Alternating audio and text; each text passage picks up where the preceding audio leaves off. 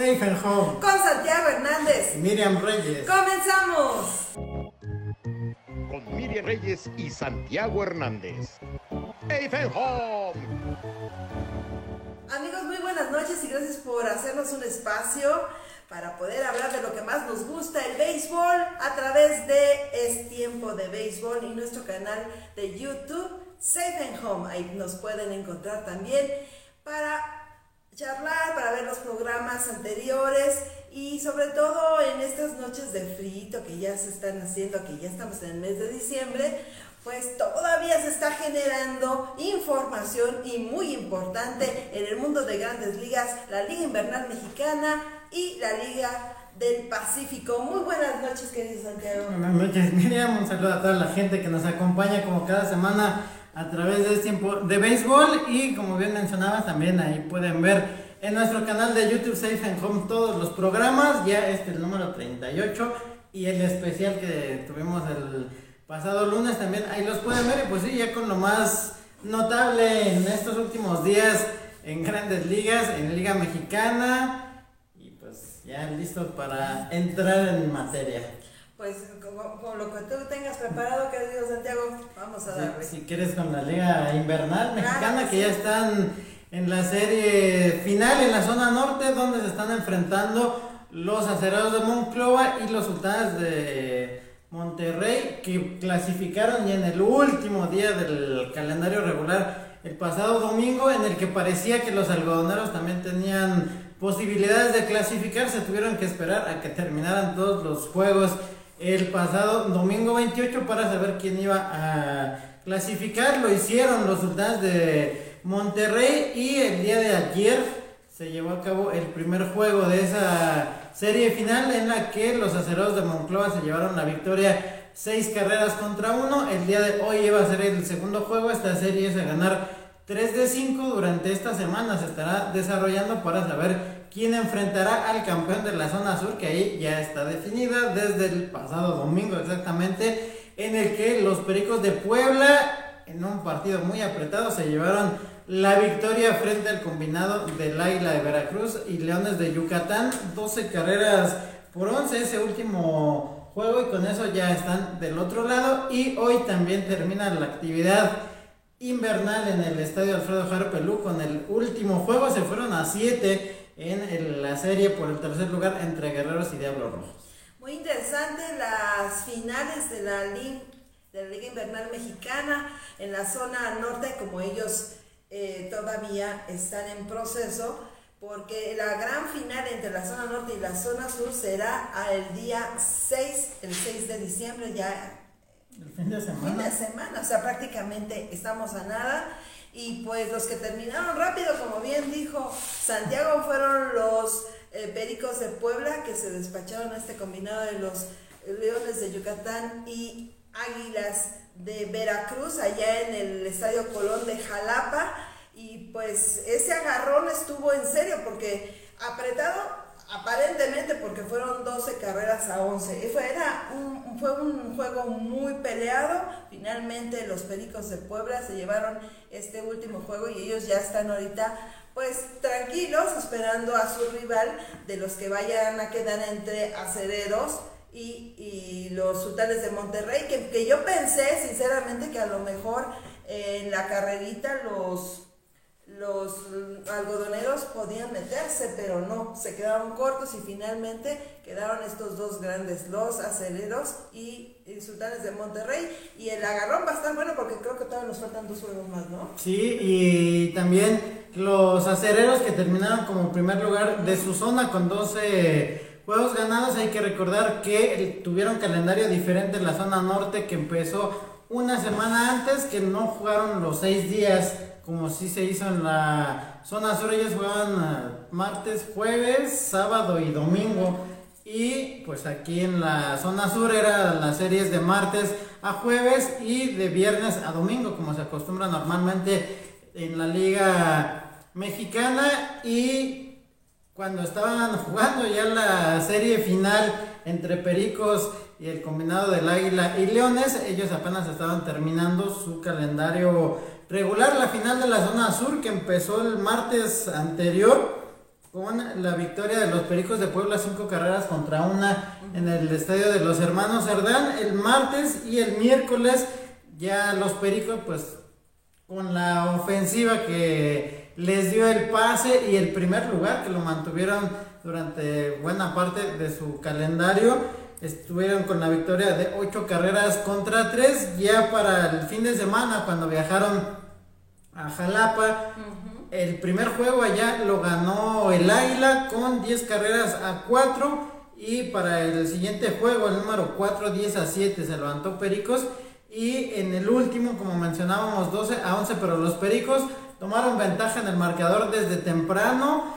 Y ya al final fue que reaccionó el equipo rival, no les alcanzó, se quedaron a solamente una carrera de distancia y también en la otra serie, en la del tercer lugar, los guerreros de Oaxaca que cayeron el pasado martes aquí por dos de diferencia, estuvo un poco más apretada esa serie. Diablo se llevó el primero, ocho carreras contra seis, después Guerreros apaleó con 10 de diferencia, 17 a 7 a Diablos todavía aquí en el hub, ya cuando viajaron al Eduardo Vasconcelos, el primero que ya era el juego 3, pero el primer juego allá en Oaxaca lo ganó Diablos 11 carreras a 2 y los guerreros otra vez se despacharon con la cuchara grande. El sábado ganaron 15 carreras contra 3, Diablos se levantó para el último juego allá 7 a 6 y ayer los guerreros con muy buen picheo y también muy buenas jugadas, la mayoría de los jugadores de estos dos equipos pues son los que ya hemos visto incluso en la Liga Mexicana que estuvieron en ediciones anteriores, por ejemplo, Ariel Gracia que jugó ayer todavía con los Diablos, uno de los pitchers que ya vimos debutar. Y hoy pues están por definir. Y mucha gente pues triste, también los aficionados de Diablos de que el día de hoy pase lo que pase será el último juego del año en el estadio Alfredo Harp, pero pues sí, no se pudo defender la corona que se había ganado las tres temporadas de Liga Invernal anteriores, pero pues por lo menos tuvimos buen béisbol y más en esta época del año en la que pues la mayoría nos quedábamos con las ganas porque solamente hay Liga Mexicana del Pacífico y que no tenemos muchos, la mayoría para poder ver las, los juegos que pues ya va bien avanzada la temporada y solamente podemos ver los highlights por esa situación que ya hemos mencionado en programas anteriores con la exclusividad que tiene la liga, pero pues también... La del Pacífico, ¿eh? La del Pacífico y pues en la zona norte que también la gente en las temporadas anteriores de invernal pedían que estuvieran en su estadio, que pues anduvieran por ahí vagando varios equipos en Michoacán, en el Bajío sobre todo, que ahora no estuvieran los Toros de Tijuana. Otros equipos que también decidieron quedarse al margen, pero pues con los equipos que se armaron, con los cuatro que hubo tanto en la norte como en el sur, hubo muy buenas series y lo mejor es que se mantienen activos los jugadores, algunos que son todavía prospectos y otros que pues se mantienen ya sí, activos en esta temporada porque pues no tienen las posibilidades algunos de quedarse en algún roster de la Liga del Pacífico. Pues sí, aquí lo destacable, amigos, es que los guerreros de Oaxaca que estuvieron en último lugar, pasando más pena que gloria en la Liga Invernal Mexicana, le están dando la pelea a los Diablos Rojos de México y obligaron a este séptimo y último definitivo juego esta noche de miércoles allá en el Estadio Hart. Y eso es lo más destacable. Yo creo que los guerreros se quieren quitar de esa espinita de que no pudieron destacar y presentarse lo, como ellos son. De verdad fue una temporada muy triste para la gente de los guerreros de Oaxaca, tanto en temporada de verano regular como en esta de Liga de Prospectos, ¿no? Y eh, pues vamos a ver cómo terminan y sí, efectivamente, hasta el próximo mes de abril, por ahí así, vamos a volver a las puertas abiertas del estadio Harp y de otras plazas para que se vuelva a dar el béisbol, se cante este, hace play ball, ¿no? Pero pues ahorita el agarrón va a estar bueno y después del que resulte pues este ganador de este último séptimo juego pues va a ser el que va a tener el tercer lugar de la zona sur. Eso es lo que se está peleando. Y lamentable porque los diablos habían marcado una supremacía, por así decirlo, en esta, en esta liga invernal. Y de repente pues se desmoronó un poquito. Y, pero eso quiere decir que se tienen que esforzar un poco más. Y que qué bueno que otros equipos también ahora son los protagonistas y no vamos a tener que esperar a quién a quién se van a enfrentar los Pericos de Puebla, el talento joven, el semillero que, formó este equipo, contra el que gana entre Sultanes y Aceleros de Monclova. Porque, bueno, pues son nombres que ya pesan, ¿no? Que, que, pesan mucho y son una chamacada que, verdad, está echándole todas las ganas del mundo para figurar y hacerse un nombre en el duro mundo de la pelota caliente. Sí, que también hay que recordar que en las primeras dos temporadas de Liga Invernal Mexicana en el 2015-2016, 2016-2017, el equipo era Diablos Guerreros, era una combinación de ambos, en los que hasta Iván Terrazas lo veíamos ahí jugar como refuerzo.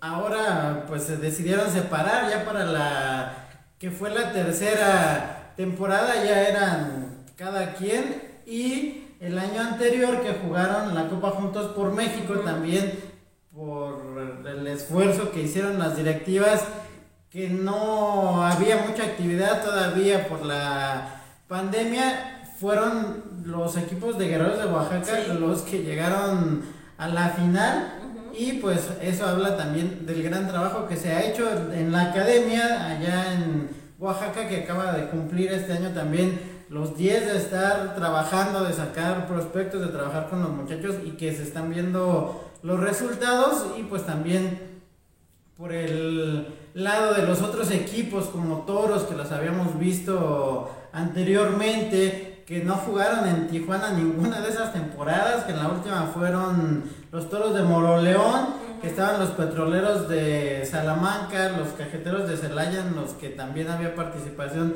de Sultanes de Monterrey, y que mucha gente en el norte sobre todo pedían tener béisbol en sus estadios, no se les había concedido.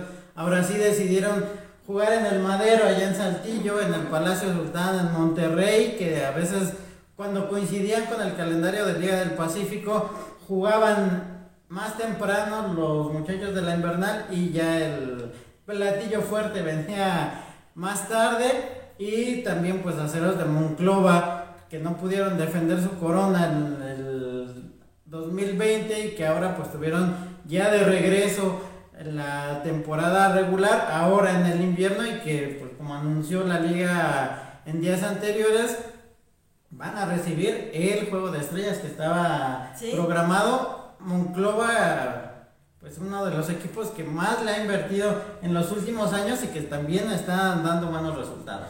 Por lo menos les duró un poquito su coronación, ¿no? O sea, a pesar de la pandemia, ellos siguieron siendo campeones un buen ratito. Y bueno, el próximo año a ver cómo les va.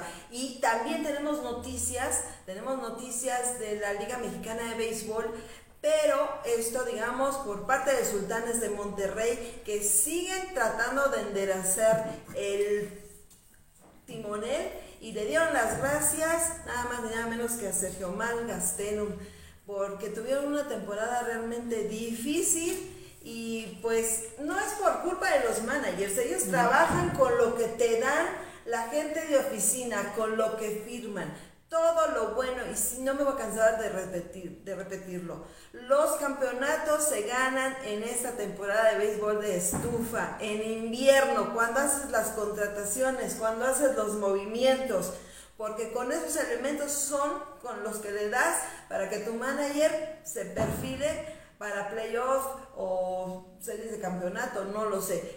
Pero no es culpa, siempre echarle, es mejor echarle la culpa a uno que a 40, 30 que trabajan en un, en un, en un equipo de, de, béisbol.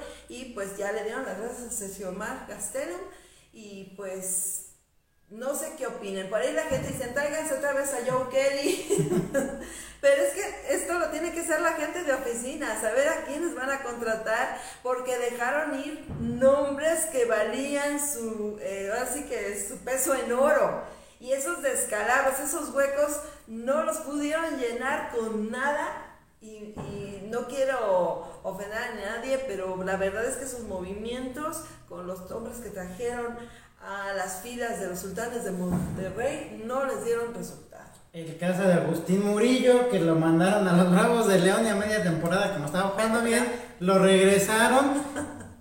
Wilfin Obispo, que también lo platicamos alguna vez, que lo metían en situaciones en las que él no está acostumbrado, que él en su video decía, pues yo puedo cumplir con mi trabajo en donde me pongan, pero pues realmente para lo que me trajeron es para cerrar juegos y me están metiendo en la séptima, en la octava entrada a buscar más de seis outs a veces.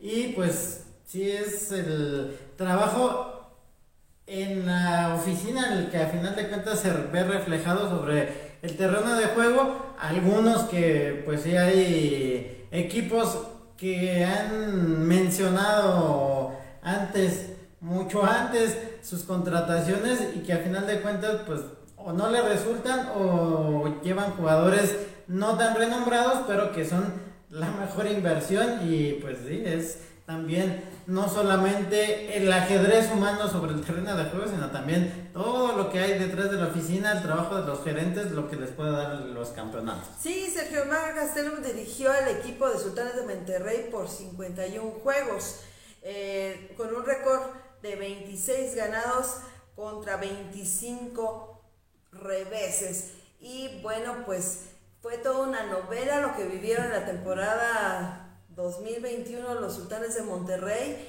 Recordemos que ya el pues el señor Pepe Mais no es el dueño, no es el mayoritario, o puede ser que sí, pero eh, tiene unos socios que son de esta cadena de, de medios eh, multimedios, que es la que está apostando también ahí con los sultanes de Monterrey, pero a veces como que su gente quiere innovar, como que quieren hacerlo esto en grande, pero se equivocan a la hora de firmar. Y pues han, hemos visto los tropiezos más grandes de un equipo que siempre estaba en primer lugar o en los primeros sitios de la zona norte, era protagonista los sultanes de Monterrey, pero esa temporada les fue muy, muy, muy mal. Los aficionados estaban totalmente en contra de los directivos. Vamos a ver si pueden enderezar otra vez el barco y pues tienen tiempo para hacerlo, porque de aquí a abril todavía es un trecho y yo creo que si hacen buenas contrataciones, se sientan a, a firmar buenos prospectos con elemento eh, eh, humano, talento humano que, tienen con experiencia, la pueden hacer. Y sobre todo ahorita estamos viendo, están, están peleando eh, su pase al campeonato de la zona norte, los sultanes contra los aceleros en esta liga invernal. Tienen talento, como dicen ahí, falta apoyarlo. no es comercial, pero así las cosas y a ver quién contrata al Güero porque la verdad es que es, es de los pocos jugadores que te sabían jugar, eh, de los utilities, ¿no? Donde lo pusieras, el señor sabía hacer su chamba y aparte sabe compartir sus conocimientos, porque tenemos un talento de, jugadores que son murallas, que son verdaderos eh, estrellas de sus posiciones, pero a la hora de querer transmitir sus experiencias ya como managers, se topan con pared prácticamente porque no lo saben hacer, no tienen ese don, no cualquiera puede decirle a sus compañeros, mira, se puede hacer así, se puede hacer así, transmitir esos conocimientos. Y eh, Sergio Mar lo sabe hacer. Y tiene las herramientas y tiene la experiencia para poder ser manager y hacer campeón al equipo que le dé la confianza con un roster bien, bien armado. Pues sí, o que lo dejaran armar a sus equipos. La muestra está en el 2018, en el segundo torneo, cuando los guerreros de Oaxaca lo dejaron trabajar, llegó hasta la final y pues sí se notó el trabajo en equipo y que ahora a Oaxaca no le fue tan bien como esperaban con Eric Rodríguez en su primera temporada como manager, pero también Sergio Margastillo me acuerdo que en la conferencia de prensa en el 2014 cuando estaban en playoff precisamente Diablos contra Sultanes de Monterrey, Miguel Ojeda dijo que para él era importante contar con Sergio Mar porque era como tener a un coach dentro del terreno de juego en aquel aquella época que todavía estaban muy jovencitos, eh, Manuel Ávila, el Japper Gamboa, pues tener a Sergio Mar ahí adentro que pues como bien lo mencionas, es un utility que creo que hasta de catcher sabe Todo te sabe jugar. Y que el año pasado pues también ya lo había anunciado Diablos, al final de cuentas decidieron cortarlo, a Diablos no le fue tan bien, llegaron en el primer lugar de la zona sur pero volvieron a quedar fuera. Y ahora pues Sergio Mar está batallando en el Pacífico con los Yaquis de Ciudad Obregón. Y algunos empiezan a comentar que fuera el güero y que no sé qué, pero el año pasado demostró su experiencia consiguiendo el récord de juegos ganados en la temporada de Liga del Pacífico. Ahorita pues sí ha batallado, pero está todavía en zona de clasificación. Y pues Sultanes de Monterrey que no solamente trabaja en el invierno como la mayoría de los equipos para hacer un buen conjunto para el próximo año, pues hay que recordar que son los únicos que tienen béisbol en el verano y ahora en el invierno que también ahí están en la pelea, en la segunda vuelta se han mantenido por ahí de la mitad de la tabla, pero pues sí, ahora que dieron este anuncio,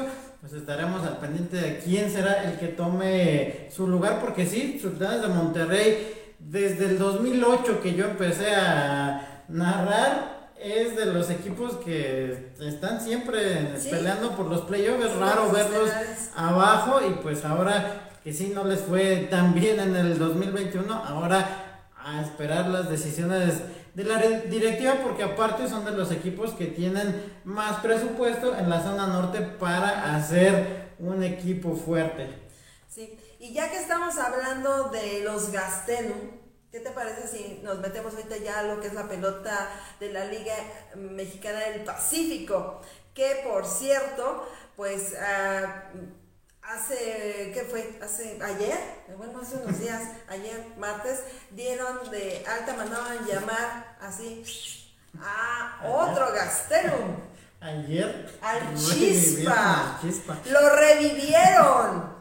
¿Cómo es posible que una liga que siempre trae grandes contrataciones de gringos, de venezolanos, de repente tienen que echar mano de talento nacional a los que los tienen abandonados porque prefieren contratar a Juanito Johnson que esté en la triple A o en la doble A de, de Alburquiqui en lugar de ver lo que tienen aquí y son peloterazos que luego no tienen cabida en invierno porque ya están viejos, que porque no sé qué.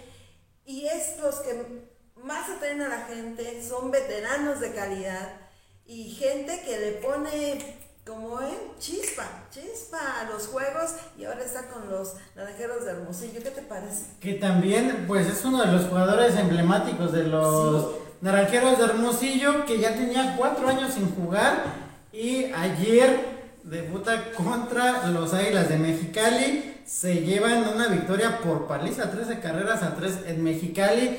Que normalmente cuando se encuentran estos dos equipos son juegos bastante largos, mucho bateo. Ayer fueron 16 los imparables que conectó Naranjeros de Hermosillo y lo que hizo el Chispa, aparte de tocar bien la pelota, que es lo que muchos se les está olvidando, él sigue con ese, ese toque que tiene para colocar bien la pelota, mandó una pelota por tercera anotaron carrera y de ahí se empezaron a despegar. Terminó eh, con cinco turnos, dos imparables, produjo tres carreras, batando para punto 400. Fue segundo en el line-up, jugando en la segunda base, que es donde lo conocíamos, porque pues hay que recordar que también hubo un tiempo ya en el final con los Tigres, en que lo movieron al shortstop cuando se llevaron al Chapis Valencia, pues ayer Carlos Alberto Gastelum vuelve a jugar en la segunda base y ojalá que transmita también esos conocimientos y sobre todo esa forma de tocar la pelota que ya a muchos se les está olvidando y pues una victoria importante para los naranjeros de Hermosillo porque están en el primer lugar con un cuádruple empate con Mayos, Águilas y los Venados. Así que pues también mencionabas jugadores que tienen muchos conocimientos y que poco a poco los fueron relegando. El caso de el vaquero Iker Franco con los Yaquis, que fue parte importante. Sí, que fue parte importante de aquel tricampeonato en el 2011, 12 y 13 con los Yaquis y en la serie del Caribe y que pues ya lo vimos jugar los últimos partidos de su carrera con los Guerreros de Oaxaca, que pues es un equipo que le dio cabida después de que en Tigres simplemente ya lo dejaron fuera del equipo. Y es que no aprovecharon Tigres la gran experiencia que tiene Iker Franco, porque como receptor es parte de la fundamental de la espina dorsal de, de, cuando entras a jugar eh, a terreno de juego, ya que estás ahí, él ve todo, él es prácticamente capitán y todo lo que tú quieras pero lo dejaron ir, no,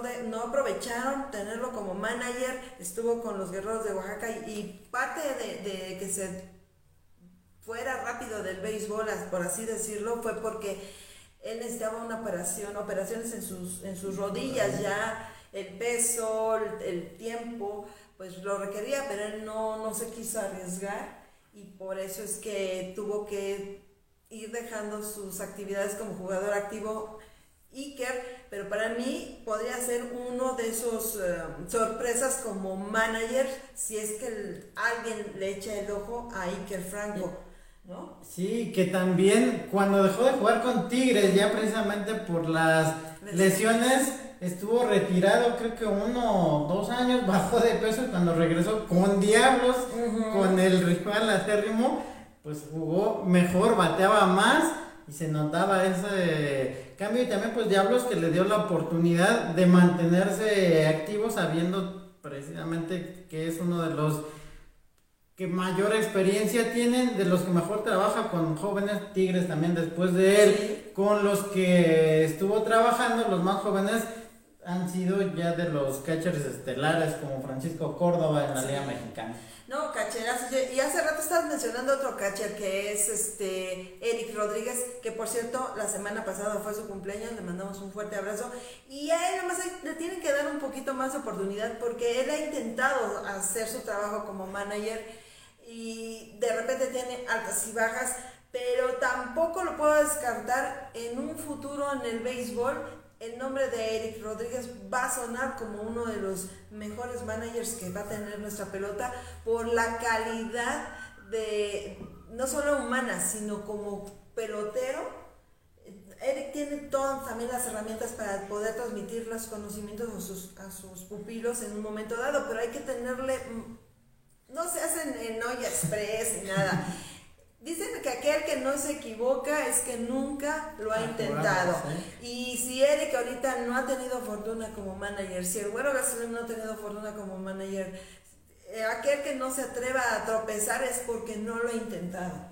Y ahí van, van haciendo camino y, y yo creo que son de las de los jóvenes peloteros, digamos, managers que vamos a tener en un futuro. Y le mando un, fuerte abrazo a él por su cumpleaños.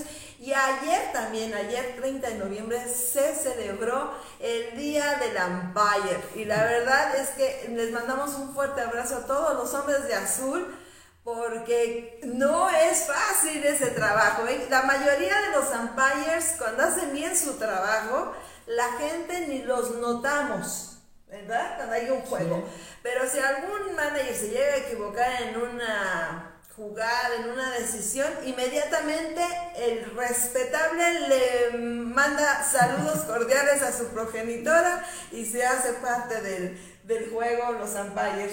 Pero qué difícil profesión. Sí, que también lo que siempre se ha dicho es que si tú en una transmisión ni siquiera mencionas a los umpires es porque están haciendo un muy buen trabajo y que ahora que ya se tiene desde hace unos años la revisión de jugada, muchas veces no dejan contento ni a uno ni a otro, pero sí, la verdad es que es muy difícil estando sobre el terreno de juego, tienes menos de un segundo para decidir qué vas a marcar y aún así con las repeticiones en grandes ligas, en Liga Mexicana, Liga del Pacífico, que tienen muchas más cámaras, hay ocasiones en las que no se alcanza distinguir la jugada y eso pues también resalta mucho más. Y que pues también en el Caribe lo que se menciona es que el mejor ampalló son los mexicanos que tuvimos este año allá, Jair Fernández, por ejemplo, en los Juegos Olímpicos, que ahorita Orlando López anda en los Olímpicos, en los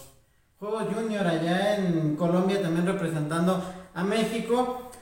En 2018 que Liga Mexicana le dio la oportunidad a Luz Alicia Gordoa también, que esperamos pronto verla otra vez en el terreno de juego y que el mismo Luis Alberto Ramírez, al que le mandamos saludos, nos decía que estaban buscando a mujeres también que se animaran a entrar a la academia para realizar este trabajo porque pues también algo tienen que hay cosas que ellas ven y los demás no vemos y que pues con Luz Alicia también cuando le dieron la oportunidad de estar detrás de Home en aquel juego en León, a mí que me tocó verla desde la liga invernal del 2017-2018 también haciendo muy buen trabajo y pues sí, una felicitación a todos ellos porque es uno de los trabajos yo creo que más ingratos en los deportes, pero que también da gusto ver la manera en que lo hacen. Simplemente sin ellos no se podría realizar, no sería lo mismo los juegos de béisbol. Es que alguien tiene que hacer ese trabajo. Y por ejemplo,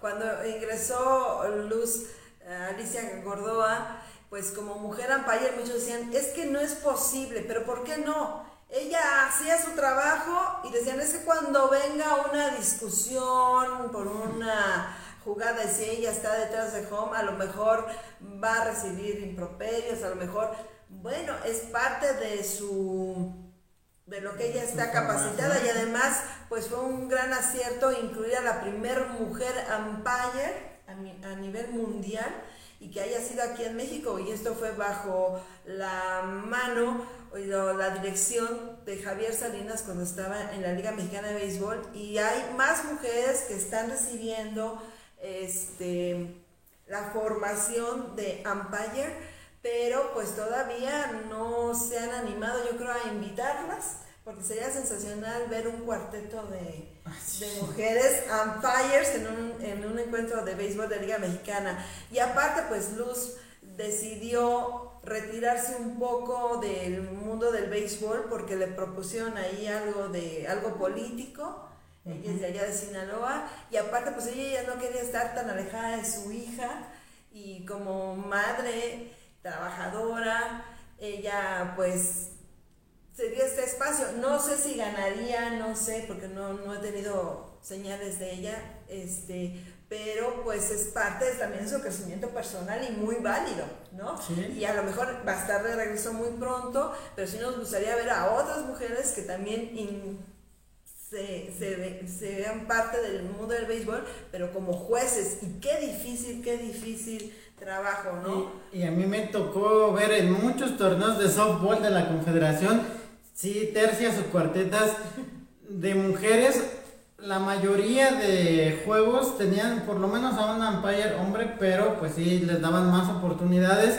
Me acuerdo mucho de Maite Bullones, una venezolana, que platicando alguna vez por redes sociales conmigo y con César Gastelum, saludos también a César, a ver cuándo se aparece por acá, nos comentaba Maite que lo que ella quería en un futuro era venir a México a ampallar y ser parte de la Liga Mexicana. Ojalá y se diera algún día, porque pues sí, solamente Luz Alicia, una compañera de ella que se quedó en el camino, no le dieron la oportunidad, pero pues sí, ya cada vez más mujeres hay en todos los ámbitos en el deporte, así que no sería de sorprender que en un futuro ya hubiera más mujeres ampallas también. Y también sería bueno también verlas también en el, en el béisbol de invierno, como en la Liga Mexicana del Pacífico.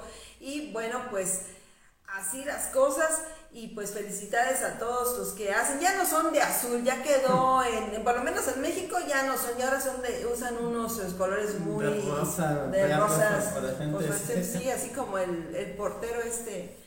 Jorge Campos. Y, que esos cambios vinieron precisamente cuando Javier Salinas Sí, muy llamativos. Porque en grandes ligas todavía siguen siendo De gris y negro. de gris o azul. Negro y azul, ajá. Pero muy diferente, pero pues alguien tiene que hacer ese trabajo y ellos lo tienen que hacer. Como decía, ¿no? El, el rápido Esquivel, si tiene un enemigo, no lo orque, no lo queme, métalo de umpire. pues saludos a todos ellos y no podíamos dejarles pasar su día porque la verdad son indispensables. Y mira que eh, también eh, se dieron mm, eh, algunos umpires aquí en Liga Mexicana de Béisbol que empezaron a ser muy protagonistas, ¿te acuerdas?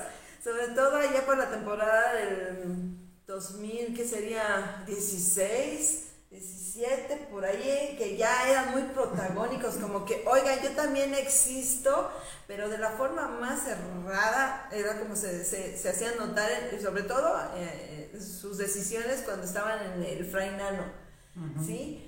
Pero pues la verdad que la calidad de un umpire es eso, cuando tú no lo notas es porque están haciendo su trabajo de primer nivel y ahora con estas revisiones de grandes ligas que ya son más que una autoridad, no le puedes alegar nada al man, al, al, digo, al, al umpire, porque si él dice te vas, te vas, ya no, o sea, no le puedes alegar ya nada, ¿no? Al umpire, ya nada, en grandes ligas ya nada, y ahora con las revisiones, si él dice, ¿sabes qué? Yo creo que sí trae sustancias, te vas para afuera, pues más se ganaron el, Sí, el odio de los el odio de los aficionados, de los peloteros, pero pues alguien les tenía que mandar a ejecutar esas órdenes, no iba a ser el comisionado el que iba a estar haciendo eso, fue por vía de los umpires. Y también pues es un, es muy difícil la vida del umpire porque todos vemos llegar a los jugadores, la mayoría los vemos jugar, pero los umpires llegan de una manera muy discreta, Sí. se meten a su cuarto de umpires, de umpires y de ahí no salen hasta minutos antes de cantar Playboy. Es bien difícil encontrarte con un, un umpire eh, en el terreno de juego antes de empezar. Ellos se, re- se, ahora se reclutan ahí en su cuartito de umpires y no los ves hasta que va- se va a cantar la, el play ball, ¿verdad? Sí, y también algunos que son reconocidos Sí. y que en cualquier lado mucha gente hasta fotos les Les piden.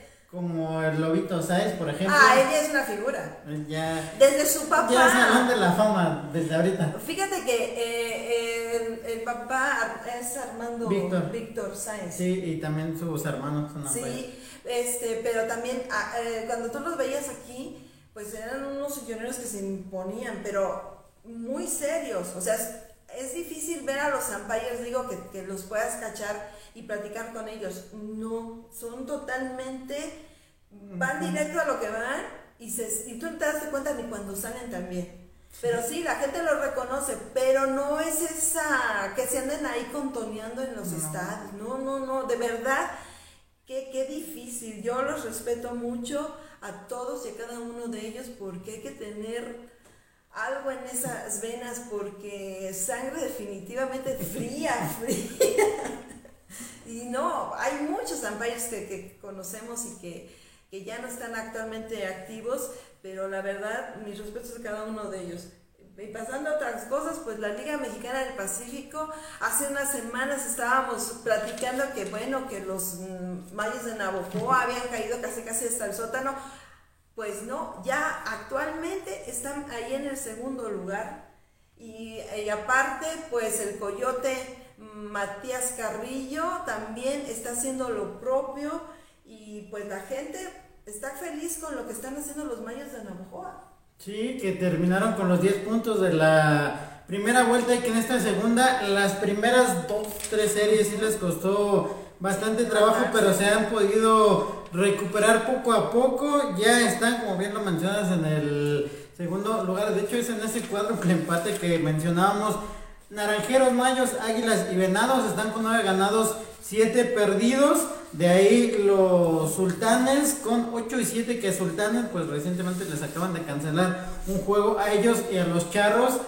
Ya no se van a ver lo que resta del calendario, ya queda cancelado, van a estar con medio juego menos lo que resta, pero sí Mayos de Navojoa Y sobre todo Matías, que esta temporada creo que sí lo han dejado trabajar. No se ha mencionado mucho como en años anteriores que mucha gente al primer mes ya quiere que corten a su manager, pues no, ahora Matías sí está ¿eh? bien afianzado ahí y sobre todo que le están respondiendo sus jugadores, algunos que pues los hemos visto en Liga Mexicana de los jugadores jóvenes que llegaron a Navojoa, que sabemos que es uno de los equipos que no tiene tanto presupuesto y eso todavía hace resaltar mucho más, por ejemplo, Tirso Ornelas, que lo vimos ya con selección mexicana, que lo hemos visto en el verano tener muy buen papel, ahorita es el líder de bateo con 3.83 en la Liga del Pacífico.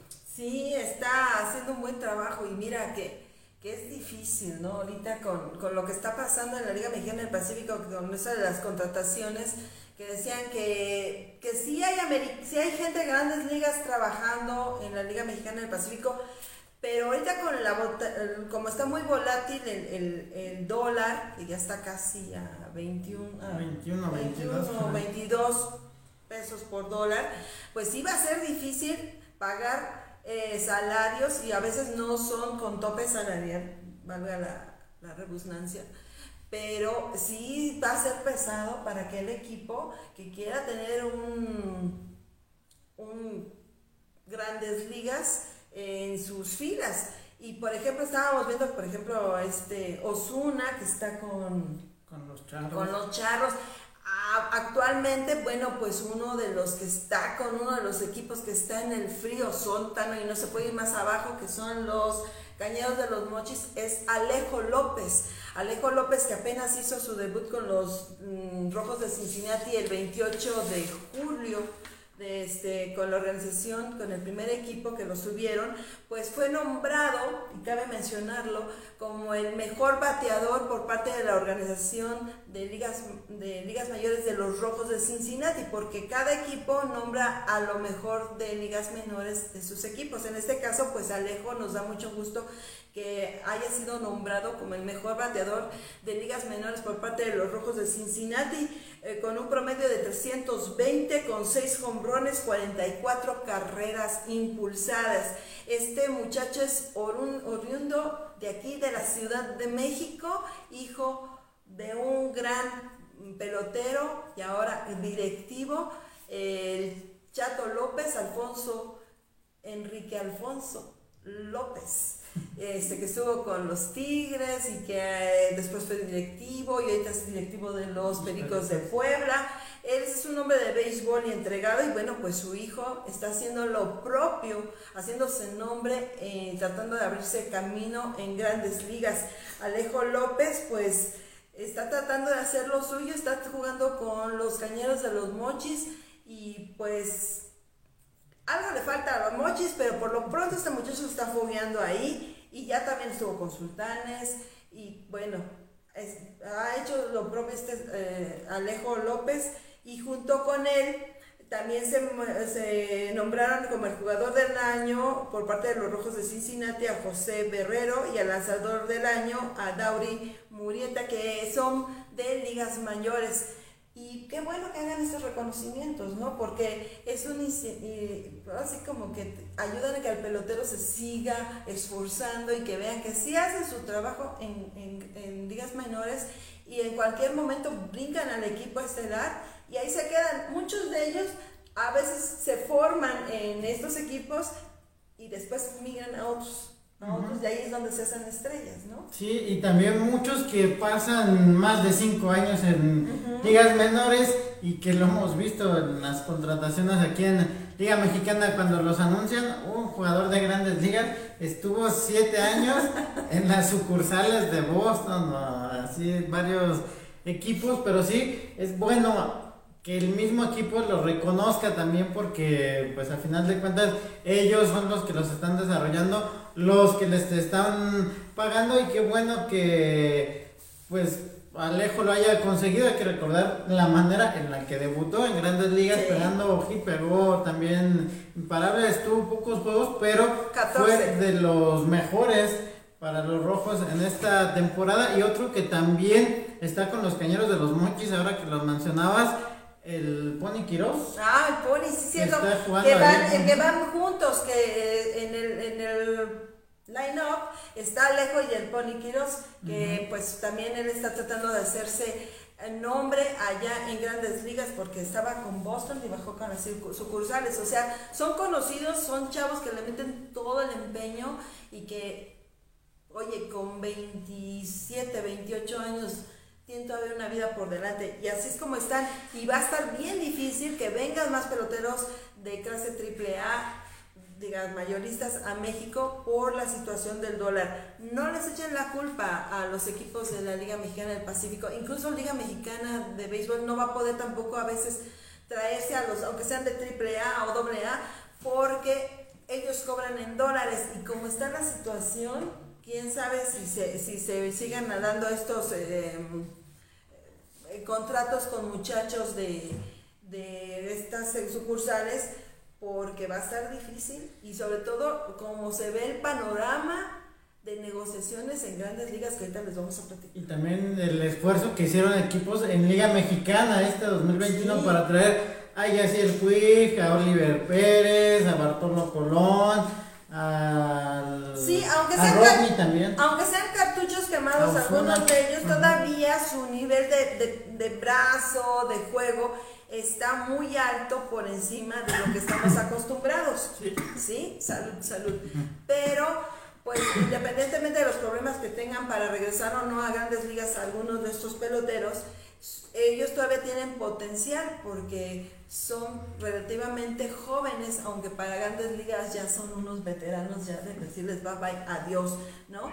¿Y qué te parece, Santiago? Bueno, hablando así rápido, porque acuérdense que estamos ya eh, a punto de terminar el, el par- el partido, eh, el, el programa. Recuerden que estamos en Safe and Home aquí a través de Es Tiempo de Béisbol. Y para los que me están preguntando, las tazas son de The Flash. The Flash MX, ahí uno ustedes los vayan a entrar.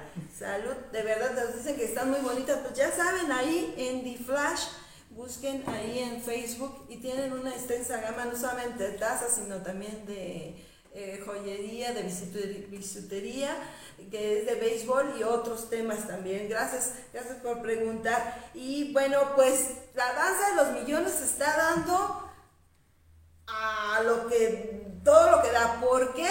Porque a partir de hoy a las 11:59 de la noche allá en Irving, Texas, eh, se, se va a lo mejor a parar las negociaciones porque no llegan a ningún acuerdo la Asociación de Peloteros y los dueños y la gente que trabaja en ligas mayores.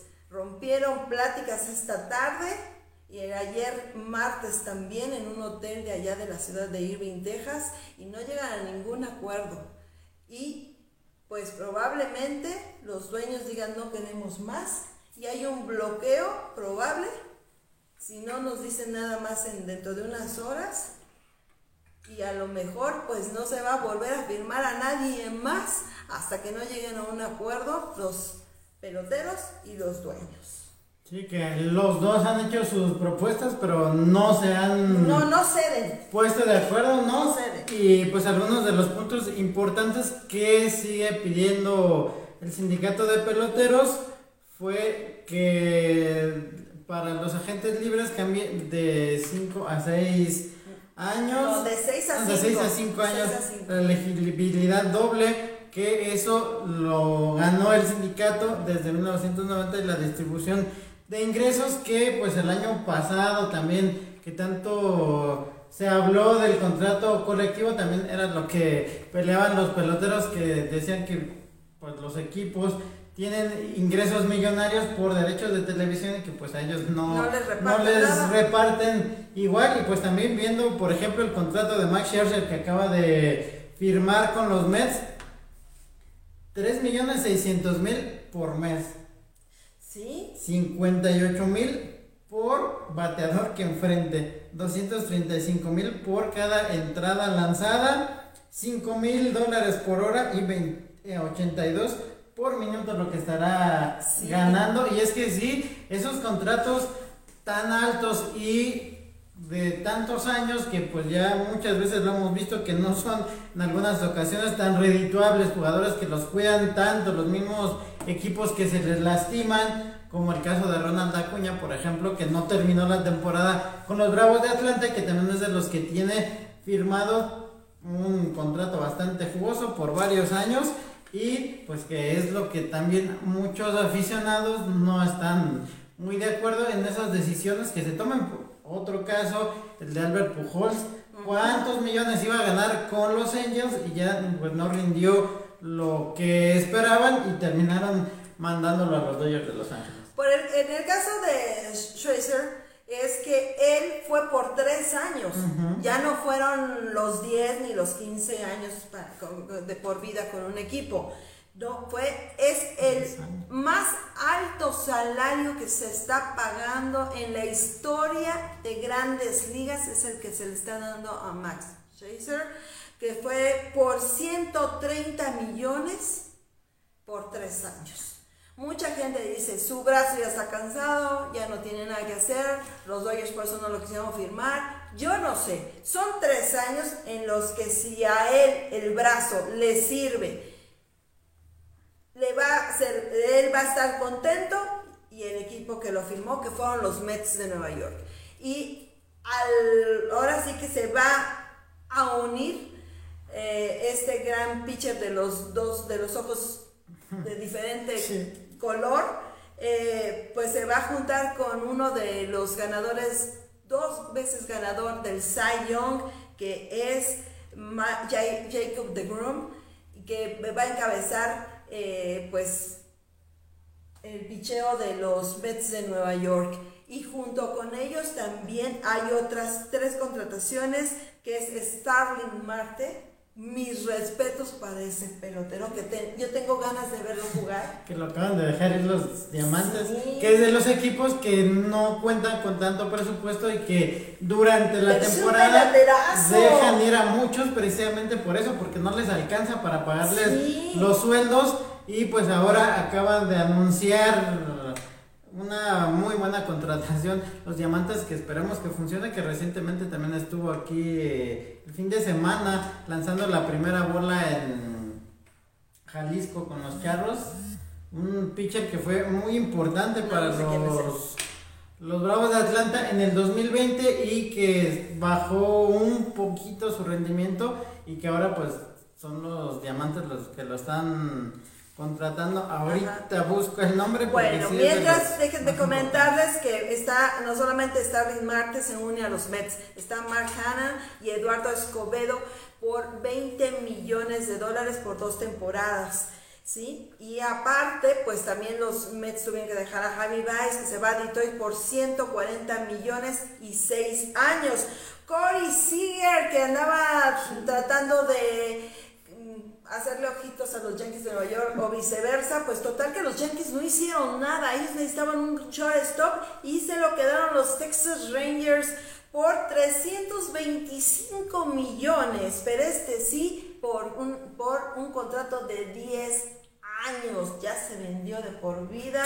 Corey sigue, la gente está muy triste porque decían, no, se va a quedar con los Dodgers, pero los Dodgers no hicieron nada por sacar las, las chequeras, ¿eh? No te quieres ir, te vas, bye bye. Y los Texas Rangers dicen, pues, ¿sabes qué? Yo me lo traigo para acá. Y además fue el jugador más valioso de la Serie Mundial del 2020. James Paxton también llegó a un acuerdo con los Medias Rojas de Boston por un año por 10 millones de dólares. Este pitcher eh, no va a jugar con Boston iniciando la temporada 2022 porque fue sometido a la cirugía de Tommy John pero él dice que para mediados de temporada él va a estar listo. Y sabes que yo creo que si él se recupera bien, va a ser una buena contratación de este pitcher zurdo para los mm, Medias Rojas de Boston. Y la verdad es que ahorita se estaban dando unas contrataciones millonarias porque a partir de esta noche a las 11.59 tiempo de allá de Texas, ya no va a haber más firmas. El que firmó, firmó a gente libre, el que hizo sus contratos millonarios los hizo porque todas las firmas se congelan y para atrás los fielders. Porque la Asociación de Peloteros dice, Yo te di mis propuestas de lo que yo quería el pasado mayo. Ya tuviste mucho tiempo para pensarlo y no me has respondido a nada. Y lo, lo, que pasa es que grandes ligas, los dueños de grandes ligas dicen, es que nosotros ya no queremos intermediarios, ya no queremos agentes con los que tratar el, el contrato con peloteros. Que se quedan con una Guanajuato. Que ellos se quedan, sí, a veces este, les dan el, no sé, el 55% se quedan los los agentes y los otros se quedan con lo que quedan y es de por vida. Entonces, según ellos, dicen que no quieren intermediarios, pero tampoco le quieren dar las sumas millonarias que, que, reciben en los juegos, en series de, de, de playoff y los bonos y todo a los peloteros. Dicen, oye, ¿qué pasó? Y se reunieron en Irving, Texas, eh, los mm, representantes de los jugadores y también de la asociación de, bueno, la asociación de los, de los dueños y una centena no, no sé, una decena de, de, peloteros que estuvieron ahí viendo las negociaciones como observadores, ¿sí? Y aparte, también están peleando lo de las ligas menores, porque este año Ligas Mayores dijo, ¿saben qué? Yo no puedo tener más sucursales y me voy a quedar con unas cuantas cada equipo dijo, yo me quedo con esta, me quedo con la otra, y las demás se van. Y con eso varios peloteros de ligas menores, que también de eso viven, pues mm, se quedaron sin empleo. Y esto pues no quiere que, suceda la asociación de, asociación de peloteros porque dicen, no, ellos también merecen tener un equipo, merecen un salario digno y acabamos de ver que hace poco se les acababa de dar un, un, aumento a los peloteros porque muchos de ellos pues tienen que vivir en una habitación más de 20 muchachos en el suelo porque no les alcanza para pagar un hotel. Ya cuando llegas a grandes ligas la vida es total y completamente diferente, pero mientras estás tratando de escalar es bien difícil y ahí es cuando el pelotero que tiene la oportunidad de ser tú una superestrella empieza a añorar su terruño, empieza a añorar a su familia, a decir que hijos estoy haciendo aquí, porque estoy pasando tanta miseria, y es cuando desisten y se regresan, y es cuando nosotros perdemos a un gran atleta, a una gran figura, pero es porque les falta apoyo, y además los viajes son en camión. Sí, siguen viajando. Siguen en camión, como aquí, como en la Liga Mexicana algunos, ¿no? Pero este, es bien difícil, es bien difícil la vida de pelotero antes de llegar a grandes ligas. Y son muchos los puntos que están viendo los, la Asociación de Peloteros en pro de ellos. Obviamente, los, las cifras que estamos viendo de los peloteros que están firmando son, son peloteros ya comprobados, que hemos visto que, que valen lo que firman, pero una lesión y ya perdiste todo. Y que hay unos que a esta hora siguen siendo agentes libres. Sí, y así siendo se van a quedar. figuras de sus respectivos equipos y que pues el año pasado, desde el año pasado ya estaban discutiendo la asociación, los dueños y la oficina del comisionado que estuvimos a punto de que no hubiera temporada en 2020 ni 2021 y pues ahora pues quedan algunas horas, todavía no se ha dado a conocer que hayan llegado a algún acuerdo. Y fíjate que esto no pasaba desde el 2000, no, desde 1994-95, cuando fue la huelga y la verdad que para los que lo hemos vivido no se los recomiendo nada, eso es, es horrible. A mí ya me ha tocado eh, que en plena temporada se, se dé la huelga y, y, tu equipo va en primer lugar y cuando ya se arreglan y todo, después tu equipo ya no vuelve a, a ser de los mejores porque pues hay este break, lo vivimos tanto en, en México, que se inspiraron cuando fue la huelga también en Estados Unidos, y de repente México dijo yo también, jugadores de México quisieron hacer su huelga, ellos no tenían el soporte económico como lo tienen en grandes ligas, porque si los peloteros dicen en grandes ligas, nosotros nos vamos a huelga, pues tienen ahí un colchoncito de donde echar mano. Pero en México no tienen ni sindicato, no tienen ni quién les... Y sigue haciendo mucha falta. Y entonces ellos quisieron jugarle y resulta que se quedaron sin equipo, se quedaron sin nada, quisieron hacer su propia liga y no pudieron despegar porque no tenían eso, un sindicato, algo que los ayudara. Y entonces ahora con este bloqueo no lo están haciendo los los jugadores, lo están haciendo los dueños, los millonetas,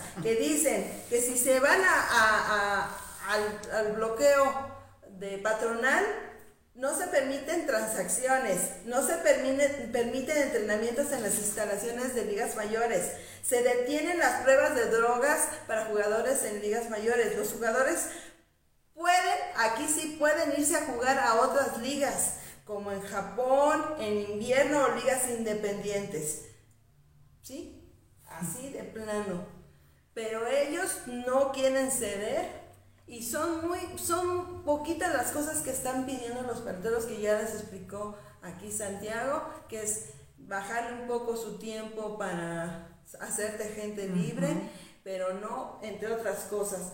Qué tristeza lo que está pasando en el béisbol de grandes ligas y todo se define esta noche. ¿Tendremos béisbol para la temporada 2022? No lo sabremos. Aquí los esperamos yo creo el próximo, pues sí, la, próxima semana, la próxima semana ya les tenemos bien el chisme de qué pasó en Grandes Ligas. Y si no, sigan nuestras cuentas y ahí va a estar bien informado. Pues sí, ya llegamos al final de esta semana. Ya me acordé que era el pelotero que mencionaba que acaban de contratar, que estuvo con los charros el fin de semana, Mark Melancon, que fue uno de los estelares de Bravos de Atlanta en el 2020 y ahora pues llegará a los Diamantes de Arizona esperando que haya algún buen resultado por ahí porque pues sigue haciendo falta y pues sí, ojalá y se resuelva toda esta situación para tener béisbol y pues aquí los estaremos esperando la próxima semana con lo que suceda, cómo se resolvió esto. Pues ya saben, muchísimas gracias a todos los que estuvieron con nosotros en Safe and Home. A nombre de Santiago Hernández y su amiga Miriam Reyes. Que tengan todos muy buenas y beisboleras noches. Hasta la próxima.